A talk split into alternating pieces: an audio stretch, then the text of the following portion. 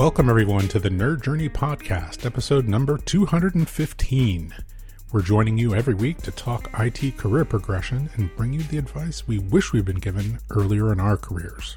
I'm your host, John White, at VJourneyman on Twitter, joined by my co host, well, more like joined in spirit by my co host, Nick Korte, at Network Nerd underscore. Uh, Nick's out this week, and so I'm just uh, flying solo. I hope everyone out there, including Nick, is doing well. Just want to remind everybody that Nick and I are both pre sales technical engineers with backgrounds in IT operations. We hope our career discussions will be vendor neutral, relevant across disciplines, and remain timeless. If you're enjoying our content, please drop us a positive review on Apple Podcasts or wherever you subscribe. And if you want to get in touch with us, tweet or DM at Nerd Journey. Ultimately, we're just two nerds on a journey, a journey to career enlightenment. So let's take a trip. Uh, before we get started, I just wanted to remind people that our second site, graph.nerd-journey.com, is uh, now live. That's the knowledge graph and linked notes version of our main page's show notes that we developed to make it a little bit easier to explore our episodes, guests, and topics. So, for example, if you wanted to see every time we think we mentioned burnout, um, you could go to the linked notes version of episode 215's notes and see the other episodes uh, where we mentioned burnout. But with that in mind, let's get to the episode. Uh, this is the second of two episodes that we did with Cait Donovan, host of Fried the Burnout podcast. The first episode was 214, and we talked about uh, the official World Health Organization definition of burnout, uh, the differences between burnout depression, and anxiety, patterns of burnout and mitigations for burnout, patterns with seeking help, and trends in corporations on helping with mental health. Today's episode, again, I wasn't there, and I'm really regretting it now because Cait is uh, really cool to uh, listen to. But make sure that you listen out for Cait's transition from one health business to almost accidentally starting another by first generating content. She has some interesting things to say about public speaking, and uh, listen out for her interesting term, anxiety. I thought I had to laugh when I heard that. She has some interesting things to say about transitioning to charging money and and really kind of the uh, the stress about charging money for services. Some really cool advice for content builders and some discussions about entrepreneurship, uh, safety in entrepreneurship, entrepreneurship, and uh, breathing room as a business owner. Then we kind of close out with a discussion about breakout speakers versus keynote speakers. So, without any further delay, let's get to episode number 215, the second of our two part discussion with Cait Donovan.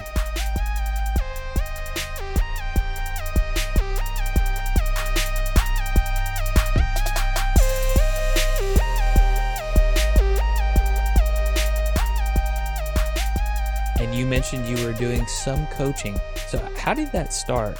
At what point did you say, you know what, I'm going to start coaching people? Or maybe they started asking you for coaching? I'm real curious about that. That's exactly how it happened. So, when I was going through my burnout recovery, I was in Prague and I had a huge patient list. I was booked solid all the time. And so I had this huge community of people that sort of knew what I was going through. They were reading blogs that I was writing, which are thankfully no longer to be found on the interwebs because they were not my best work, but you know, it was early. And proof of work is proof of work, right? Exactly. And I had a few people start saying, you know, actually, I need some help with that. Could you help me? I need some help with that. Could you help me? I need some help with that. Could you help me? So I started doing it and I was doing it for free or like barely charging. I think my first full client, I was still in Prague and I charged them in, I charged them in Czech potatoes and it was an absolute ridiculous thing to do. But I wasn't building a business. I was just helping people and I wanted there to be some sort of exchange. So I created a minimal exchange and that was sort of that. A little skin in the game so that they'd be committed to it. Exactly. And so that built over time. When I got back to the States and ruptured my Achilles, I had half of my book written and I knew that that was a really good opportunity for me to finish the book because I wrote half the book on vacation in Croatia, well, sort of like a solo vacation, and then couldn't get back to it because I was back to life. And it's hard to write a book during normal life when you're not a full time author. It's, it's Yeah. just, it's a lot. So I had half of a book finished when we were still living in Europe. Then we moved to the United States in between times. Then I ruptured my Achilles and I thought, well, I can't go anywhere for a few months. I might as well finish my book. At that same time is when I started the podcast. I did 35 interviews in like five weeks and did, I was like, season Wow. one, Fried the Burnout podcast. Here we go, you know? Yeah. I wasn't doing anything else. I had just gotten here. I didn't even have friends. I- I didn't, I had nothing going on. So this was the perfect thing to do. And then once the podcast was out, I did not do the podcast to get clients. That was completely not part of the plan at all. hmm About a year in, people started asking what my coaching packages were. And I was like, I don't, I don't know. Uh, I don't know. I'm gonna need your firstborn child. Yeah, like, can you send me like do the buy me a coffee thing and like, I don't know. Uh, uh, so that sort of everything sort of built on itself before at some point it becomes intentional, right? Once I knew that I could use the podcast for lead generation, then in the front of every podcast I say, by the way, you can hire me to be your coach, you know, like so now it's a very intentional thing, but it did not absolutely did not start out that way. So many different ways that So we many take things. the I know, I conversation know, from here. Okay, so first thing I want to ask is why write a book? What's the motivation for you to write a book? I've I've talked to other people who have, and I'm always curious about that. So, Do you know the Charles Bukowski poem? So you want to be a writer by Charles Bukowski. oh, I have not. It's hard for me to say Bukowski and not Bukowski because Bukowski is the proper pronunciation and I speak fluent Polish, so it bothers me, but it, everybody says Bukowski. I read this poem when I was a senior in high school Mhm. and I knew while I was reading it that someday I would feel like this.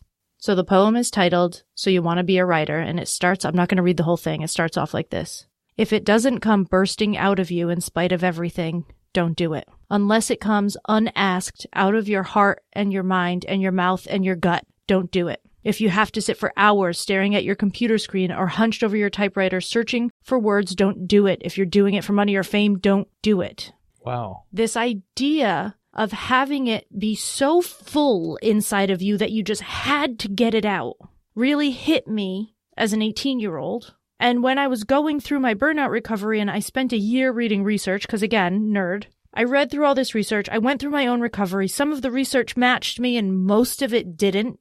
And so I was kind of like trying to figure it all out. And I had all of this information built up in me. And I felt like if I didn't get it out into a book, I was never going to be able to learn anything else again in my life. like I felt so full that I couldn't help myself anymore. When I sat down to write when I was in Croatia, within seven days I wrote 20,000 words Wow. Because I was just like, Backed up in 10 places. yes, That is impressive. so so to me it was not a question of like writing a book for anything other than creating space in my brain and body so that I could keep going. You needed to get it out. Yeah. I needed to get it out. and was this the bounce back ability factor or something different? Yes, this is the bounce back ability factor. Okay. We'll make sure and put the link to that in the show notes so people can go and check it out. Once you write the book, you feel like you've gotten it out. I'm, I imagine you're super proud of an accomplishment like that. It's a big deal to be a published author, and we don't have issues with copyright laws like Charles Dickens did when he wrote A Christmas Carol. But did that also add to reputability for the coaching business? 100% and more more so than for the coaching business for the speaking business. Okay, so that came. Were those starting about the same time, or They all kind of came and went ish and built off each other, so all, the same time ish. Now, had you always enjoyed public speaking, done drama Yes. or something like that? Or No, no drama, but this is going to sound annoying, but I'm going to say it anyway because it's true.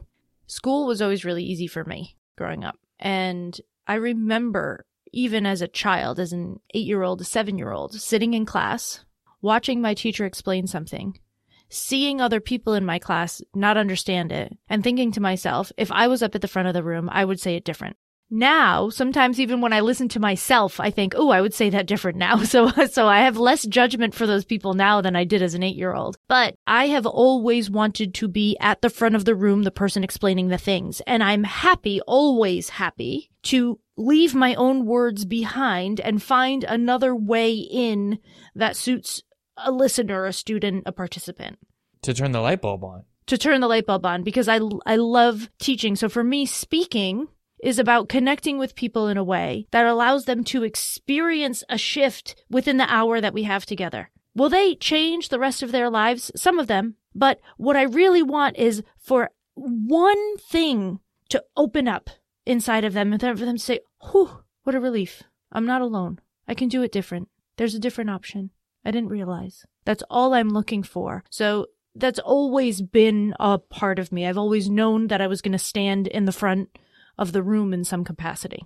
That's so cool. And you never, like, you never taught classes or anything? I did actually. Yeah. So when I was in Poland, the first corporate event that I did was a stress management event in 2009. I was like five years old and um, I did it for a C suite group, all men, all 50 plus. And here I come. I was like 25, like bustling into the room, like, hey guys, uh, maybe I was 27 at the time, but still, I was young. And um, after that, I spent the next six or seven years in Europe teaching acupuncture skills to acupuncturists. So I was teaching at acupuncture schools. I was doing weekend workshops in acupuncture. I was teaching uh, emotions. I was teaching orthopedic style acupuncture. I was teaching scalp acupuncture. I was teaching all of these like things that people in Europe don't always have access to because the schools are not as robust as what we have in the States. So I would teach 100 people at a time for 16 hours over a weekend, half the time in Polish Wow. or sometimes in Czech.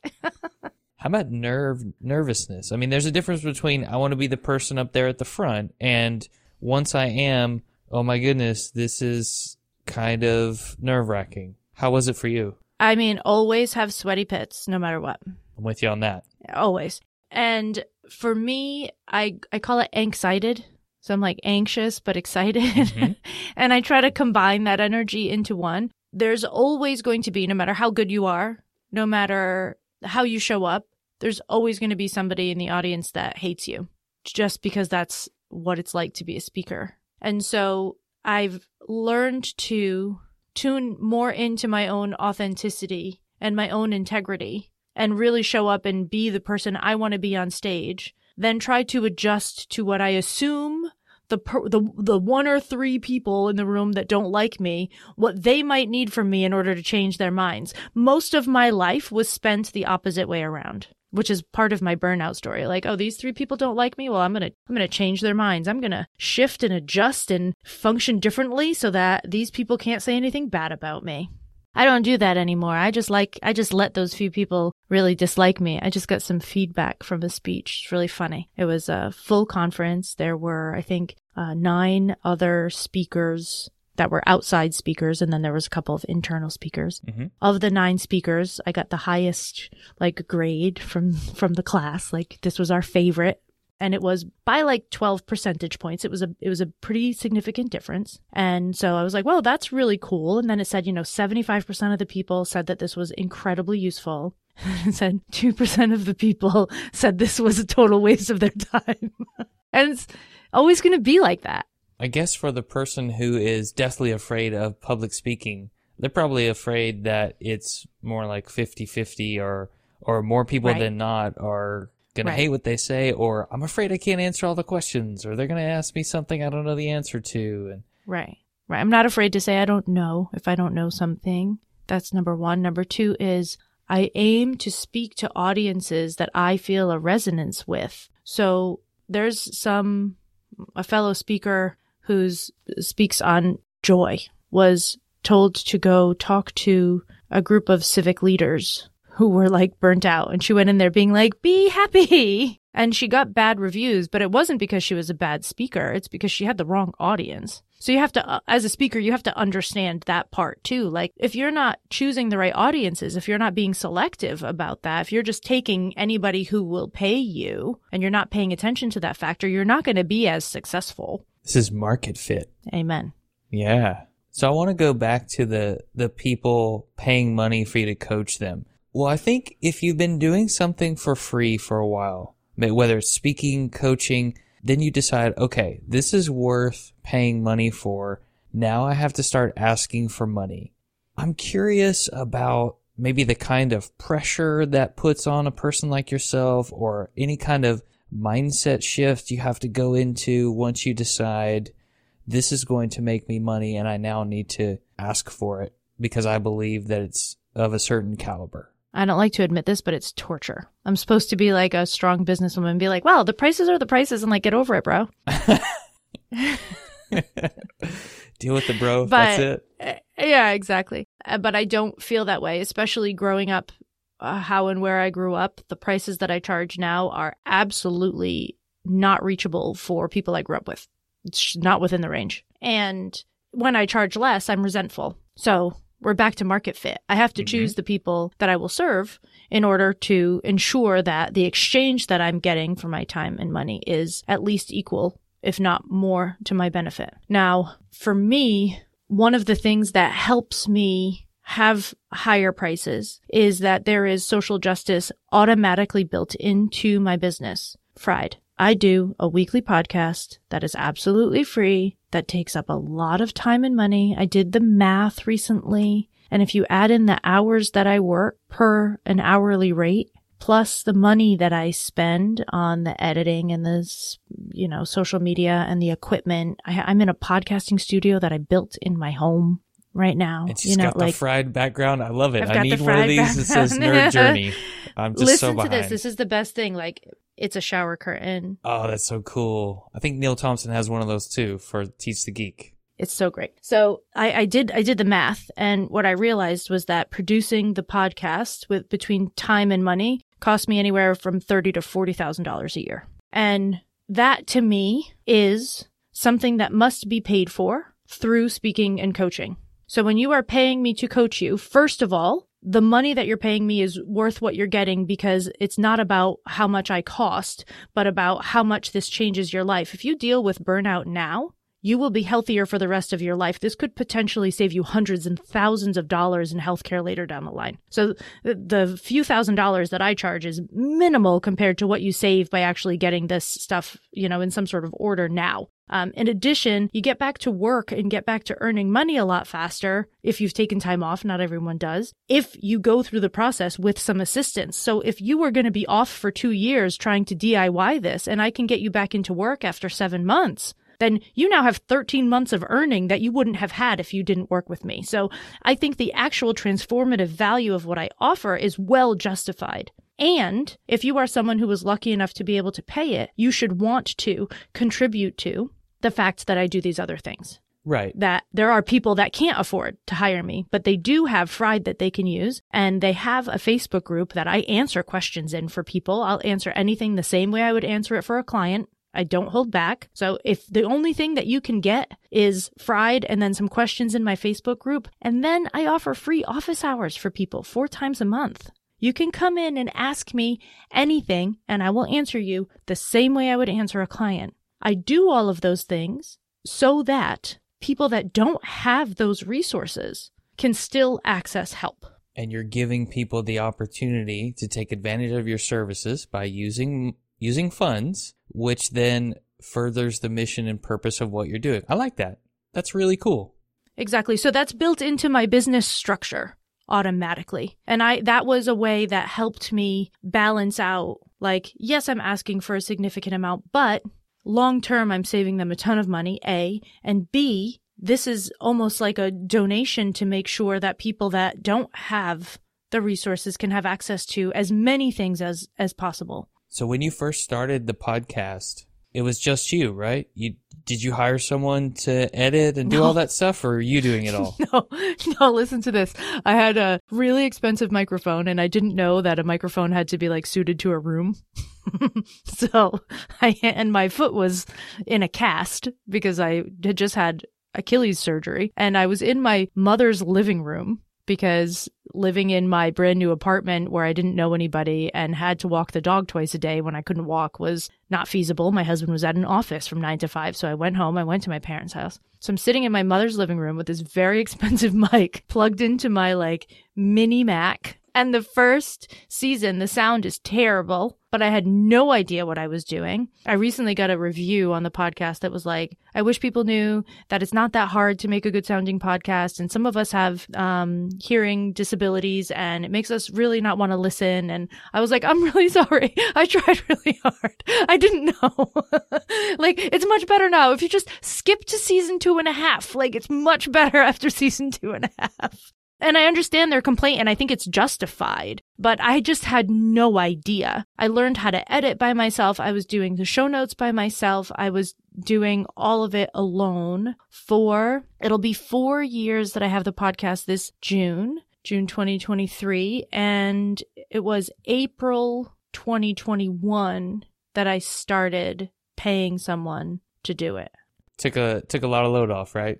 Six to eight hours a week between the editing and the show notes and the social media and the it takes a it's a full working day to get this stuff done I can sympathize with that. yeah right and i was starting this degree and i was like i cannot do schoolwork run a business and spend a full day a week on the pod I, I did- there's just not enough hours in the day What about advice for those content creators out there who who want to start a podcast or want to start a YouTube channel or blog or something like that? What would you tell them as a word of encouragement and maybe a word of caution if they want to turn it into a business?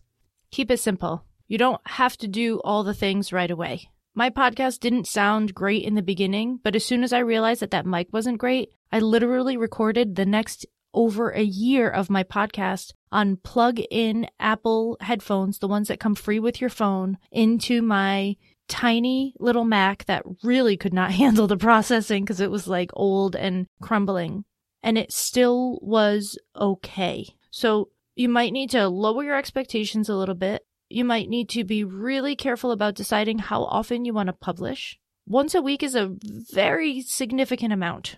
It doesn't seem like it's a lot. I have a whole week to do a show. No, you don't. Can't do it the day before. It's just not. no, it's just not going to work out that way. And you don't have to do anything like anybody else. If you want to give people a three minute tip every morning, record it and post it. Don't use an intro. Don't use an outro. Don't bother. Keep it simple. Just let get it out there because you're not going to find out if you love it and if it really fuels you until you're really doing it. So if you produce something and it's terrible, but you love it, you can shut it down, start fresh, and then really dig in.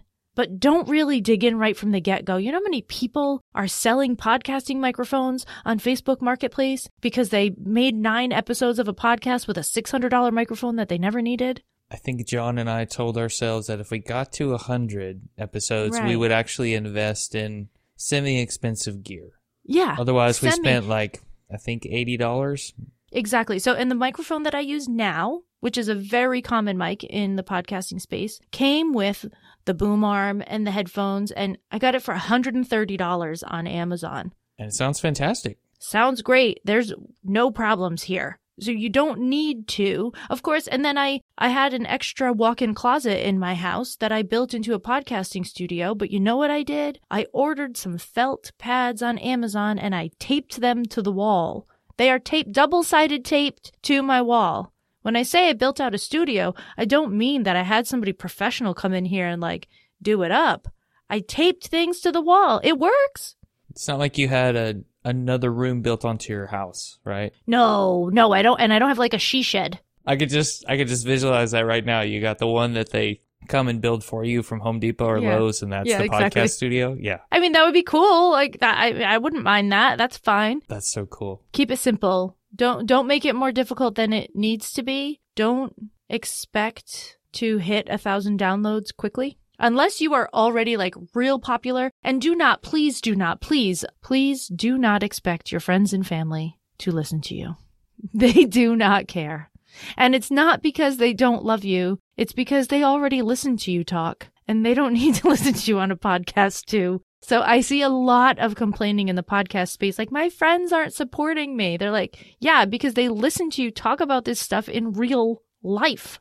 They're done. They don't want to hear it. Yeah, they already heard part of the show. They, yeah, like they know the show already. They can, ex- they know what you're going to say before you know what you're going to say. They're not interested. Don't expect them to listen to it. I think my wife would be like, "Oh yeah, I pretty much know what he's gonna." Yeah, of course. My husband has never listened to an episode of my podcast. Never. I think my wife has listened to a couple, but I'm not sure she would admit to listening to more than that. But that's a different. It's a different discussion. So I want to know, Cait, what would you tell the potential business owner? Here's what it really takes to get off the ground with a business. Here's what you're really taking on, and what I wish I knew before I started. It's a loaded question. Yeah, this is a lot to dig into, and mostly because I've only ever worked for myself. Oh, okay. So I can't tell you a lot of the differences between, like, well, this is what it's like to work for somebody else, and then this is what it's like to be in your own space, because I've only really ever worked for myself. If you dislike having inconsistent income, entrepreneurship is not for you. it's just not. If you need to have a check come in every two weeks, it's not a good idea to do this. If that makes you feel, and we're back to the conversation about safety. If that level of financial security is what you need to feel safe, then it's not going to work out. Safety for me financially means that I have the ability at any given moment to earn as much as I need because I can go above and beyond whenever if if I need money for something, I can create an extra course, I can do more advertisement, I can I there's other things I can do. My husband, if he needs more money, he can't do anything. There's no wiggle room there. I can't survive like that. I don't I don't like that. I like being in control of it. But that's my safety. That's my version of what feels safe. If your version of what feels safe is financial stability and a check every two weeks, it's probably not a great idea. That's number one. Number two, build the business the way you want it to run in the future. And by that, I mean, if you are expecting to work 20 hour weeks so that you have time to bring your kids to school, pick them up, whatever it is you want to do, spend time with your family, cook dinners, go for a run, take more vacations, work as a nomad, I don't know what you want, whatever it is you want if you're expecting long term to only work 20 weeks, build the business only working 20 hour weeks. Because I promise you that as an entrepreneur, you will fill your days quite easily with who even knows what. Sometimes you don't even know what you're doing or why. And suddenly you'll be working 40, 50, 60 hours a week. And then you'll say, well, once I get it going and once I'm making enough money, I'll cut back. No, you won't. Nobody does. That doesn't happen build it the way you want it to run. I just have to hustle, Cait. It's hustle culture, right? Right. No. Mm-mm. What, what is it? Is it um, Parkinson's law that says that the task takes as much time as you have to do it? I know the phrase, but I don't know the proper term. Yeah, I think it's called Parkinson's law. And this is absolutely true. So if you have to build a business in 20 hours a week and have those other 20 hours a week to do whatever the heck you want to do with them, you better do that from the get go because you can post to social media in five minutes or three hours. Trust me, I've done both. If you have the time, you're going to use it. I do not take calls on Mondays or Fridays. Don't take them. Don't take coaching calls on those days. If I take a call on those days, it's because I want to connect with somebody, some sort of networking, something, a friend, something that I want to do that's extraneous, I'll do. But you cannot go onto my schedule and book a call on a Monday or a Friday because they are completely closed from now until forever. Nice. I like the boundary setting there. Right. To me, it's, I don't want to worry about. My husband has a corporate job. Sometimes he's traveling somewhere, and I can go meet him for a long weekend. I don't want to have to cancel my Friday to go do that. That's my value is using the privilege that we have to enjoy my time on this earth with my husband. So if he says, I have to be in LA next week, do you want to come out on Friday and we can spend the weekend? Yeah, do I care if I fly back on Sunday or Monday? No. You want to know why? I don't take calls on Mondays anyway. And you can only do that because you work for yourself. And I can only do that because I work for myself. And because I trust that I can do enough work in the other three days of the week to earn the kind of money I want to earn. And I'm imagining that because you're setting the boundaries on Monday and Friday, it helps you keep the energy up for those other three days that I imagine are probably pretty intense. Yeah, and that's fine because I know that if I feel like doing stuff on Friday and there's some admin things I need to take care of, I take care of them and they get done faster because I'm not interrupted every 25 minutes by a phone call. I sit down, I put on a focus timer, I put on, I do really well, and this isn't a thing for everybody, but I do really well with focus music on YouTube. I'll put it on for three hours. I set a timer for 45 minutes at a time. I work straight for 45 minutes. When it dings, I get up and I leave my room. Sometimes I go to the bathroom. Sometimes I drink water. Sometimes I, it doesn't matter. I just have to get up, leave the space, and then I come back and do it again. I get so much stuff done in that time because I'm not distracted. Yep. And you're not surfing social media. But I do that when I feel like it. Yeah, I'm not like clicking through Facebook and I mean I love Facebook and I love Instagram and I love LinkedIn and I love all the social media places. I mean I'm I'm as bad as anybody. But when it comes to setting myself up for how I want to work and for engaging with work when I feel like it, those are my decisions and I own them. Once I start to feel resentful, that my calendar's a little too full, that some I start to look again and that's when I take stock. Okay, what's going on? Why am I so busy? Have I offered help to too many people? I do a lot of free like, "Hey Cait, I need help with this speaking thing. Can you help me figure this out?" "Hey Cait, I'm trying to do this. Can you ha-? Yeah, I I mean, I talk to everybody. So every once in a while, I have to not take networking calls for like a month because I'm like up to here. That's a good point. But you can only know that if you're paying attention to how you're feeling and and using it as a tool instead of just being like, "Oh, everybody's taking advantage." No, they're not. You offered your time, they're using it. Cool. But if you're mad about it, change the rules. Right. And you know your baseline. And you know Yeah. you're, oh, I'm above the baseline. Got to do something. I love that. More of us need that kind of self realization and maybe self measurement, I guess you would call it. I'm wondering when you own a business, you, it sounds like you have a team that works for you now as part of the business. Yeah, ish, yeah. What is the mind of a CEO like? Oh, I have no idea.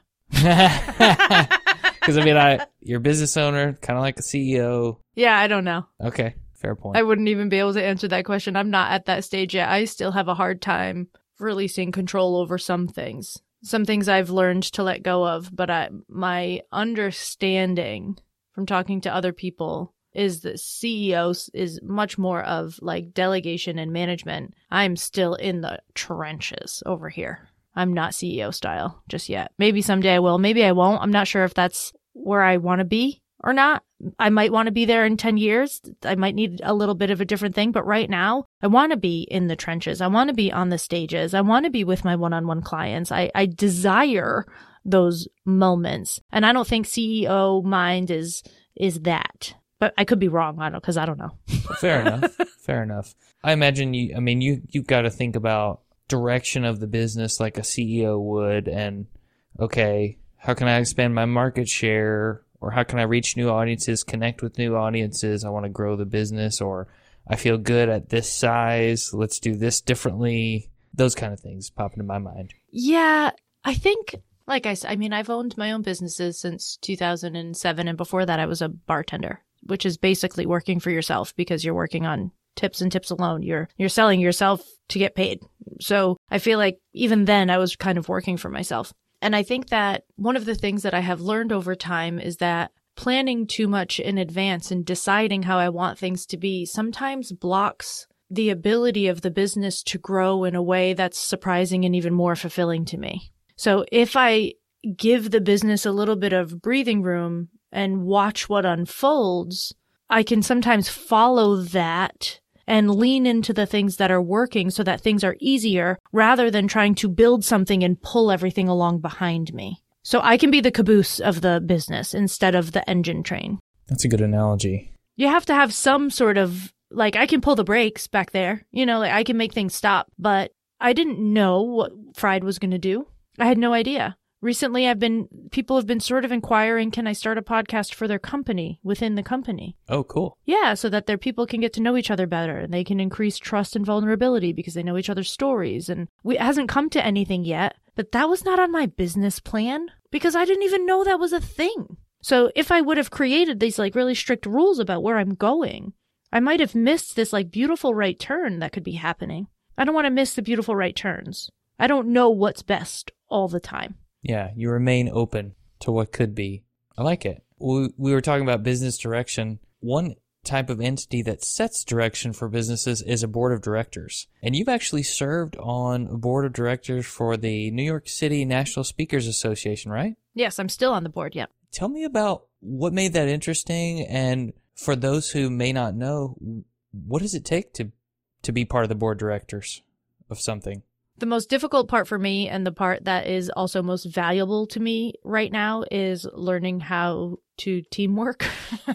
I'm really good at doing things by myself and it can be difficult for me to wait for people to come to a consensus. But having a board, the beautiful part about it that I didn't realize before is that when we're all in the room together, we all have such different perspectives that sometimes somebody comes out with an idea and the idea flourishes immediately because people go, Oh yeah, and, and, and, and and we say, oh, well, that's clearly a good idea. How it is going to end up is a whole different story, but clearly there's some good energy behind this and we should look into it more. Or somebody says something and on initial thought, it sounds fab and everybody's like, ooh. And then people start saying, yeah, but what about, and did you consider, and how would we handle? And then you're like, oh, this is one of those things that we put on the good in theory list not good in practice. And then you can allow yourself to release your hold on this idea that you have that you think is so great. And you don't have to have it take up any more space in your brain or your body because you've had people check it out with you and there's too many holes in it. And maybe it will transform into something else in the future because it'll still be somewhere in the back of your brain percolating.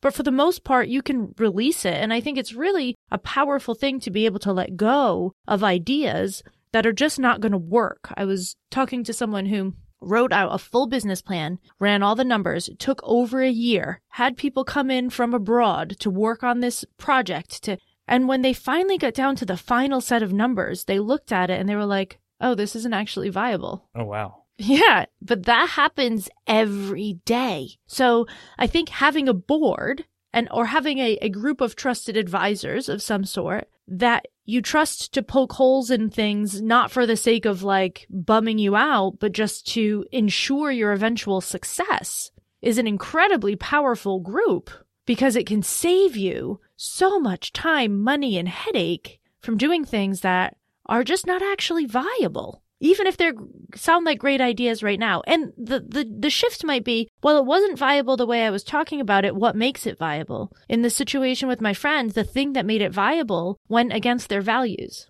So they were like, well, we can't, we can't do it this way. So can you sell that idea then? Sure. Somebody else doesn't have those values. Somebody else can use this. You can sell a business idea that way if you want to. But, you know, sometimes it's good to have people around you that can both build up your ideas and make them better and break down your ideas so that you can let them go. And it's another place you can belong, part of that board, the full circle. Yes, there's a f- huge sense of belonging on the NSA NYC board. We are definitely a crew. That's so cool. Any special qualifications somebody needs to serve on a board of directors besides a willingness to be a part of it? No, willingness in a network. You've got to know the people that are going to ask you. I mean, most most board positions don't pay. So you have to be willing to volunteer your time.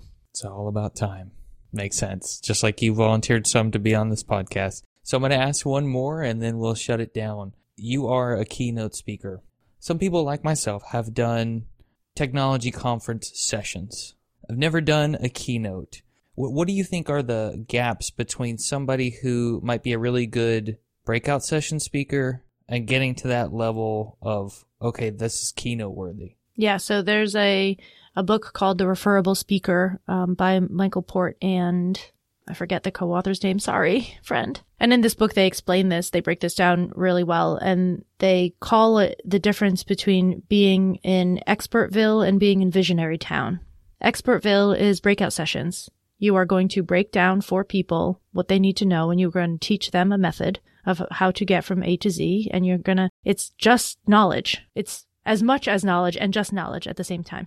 Visionary Town is changing people's hearts, is getting people to think a different way, is more inspirational, and can still teach people something, but the shift you're aiming for isn't more knowledge, it's more wisdom. Sounds like more impact. Not necessarily, because say somebody comes to your breakout session and they are stuck at a level in their IT career and they learn a new set of skills that they didn't even realize they were missing. And then they go back to their office and they say, Hey, I could do this. And then they get that promotion they've been waiting for for three years. That's massively impactful. 100%. Yeah. That's, that's huge. It's a different kind of impact, both equally important. I don't think one of them is more important than the other. I don't think one of them is better than the other. I like living in Visionary Town because that's what suits my heart. But we need people to be living in Expertville. We need people there. We need people that are teaching concrete tools to get through specific problems. I've never thought of it that way. That's so cool. I'm going to go pick up that book. Yeah, it's a he's he really breaks it down into and I probably got the town and the ville mixed up or something, but that that's the the basic premise and it really I think that's a great question that you asked and I think it's really important to have this differentiation because when you're getting up on a stage to keynote, you have to bring all of your good energy with you. You have to really like boost yourself up so that you are giving people everything that you've got. And that's why you're so drained after it. You don't have to do that in a breakout room. Yeah right? In a breakout room, you just have to go and tell people what you know. Yeah, I would agree with that. And maybe, you know, maybe you get to the point where you can sprinkle in more energy, more excitement, more enthusiasm. Sure. But not everybody has to want that. You can be a breakout speaker, a breakout room speaker for your entire career and make a good money and have a good life. Like there's there's no reason that everybody has to be a keynote. Not everybody's designed to be a keynote. That's okay. I like that. I really like that. Got to take those take the snaps, do some speaking engagements, even if it scares you. It's really good for your professional development. So many people we've talked to, Cait, it really they is. did that first breakout session and it really broke something loose to get people to notice them and in their professional development. Yeah, it's huge. It can do huge things. So I don't think the impact is is less at all in those rooms. It's just different. Well, Cait Donovan, this has been an amazing conversation. I really appreciate you taking the time. Where can people find you if they want to follow up after this? The best place to find me, all things me, is at friedtheburnoutpodcast.com. Smash that subscribe button. Thank you so much, Cait. Thank you.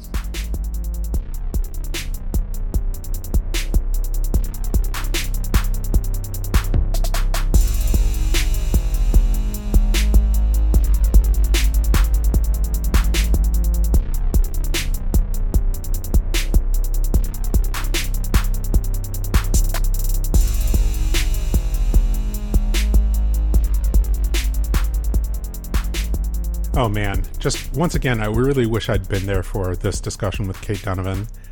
The interesting thing about listening to her kind of almost accidentally starting a business, building a business by building out a community first, and then building content, and then being asked to present that content, and then having a business to do that. Uh, just almost backwards, right? Almost backwards to how I would think about that her discussions about authenticity and integrity to herself uh, rather than trying to please everyone in the audience. I thought that was super valuable. And then the advice on building a business, you know, build it to be the way that you want it to operate, kind of in a steady state, as opposed to being super busy and then thinking that you'll back off if if you don't actually want it to be super busy all the time. Just really interesting, uh, strategic points of view for somebody who's gone through it. It's just really cool to, to get a tip like that. Uh, even stuff like too much planning can b- block growth into organic directions. Again, somebody who's gone through it who can kind of spot some of the potential line landmines out there. Just really cool to hear her talk about that.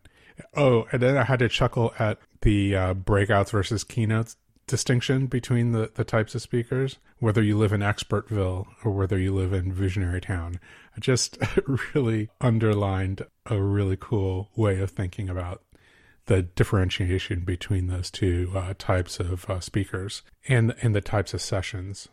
One more time, uh, you can hear more from Cait Donovan at friedtheburnoutpodcast.com, and we'll have a link, obviously, in the show notes. But I think that's it for this episode. Make sure that you tune in next week for a completely different discussion. Just remember again that we'd like people to subscribe and give us a positive review on Apple Podcasts or wherever you happen to be listening. We want to know if we're being helpful and are always looking for interesting questions to ponder. We're collectively on Twitter at Nerd Journey. So farewell, listeners. Tune in next time as the journey continues. I'm John White at vJourneyman for Nick Korte at Network Nerd underscore, signing off.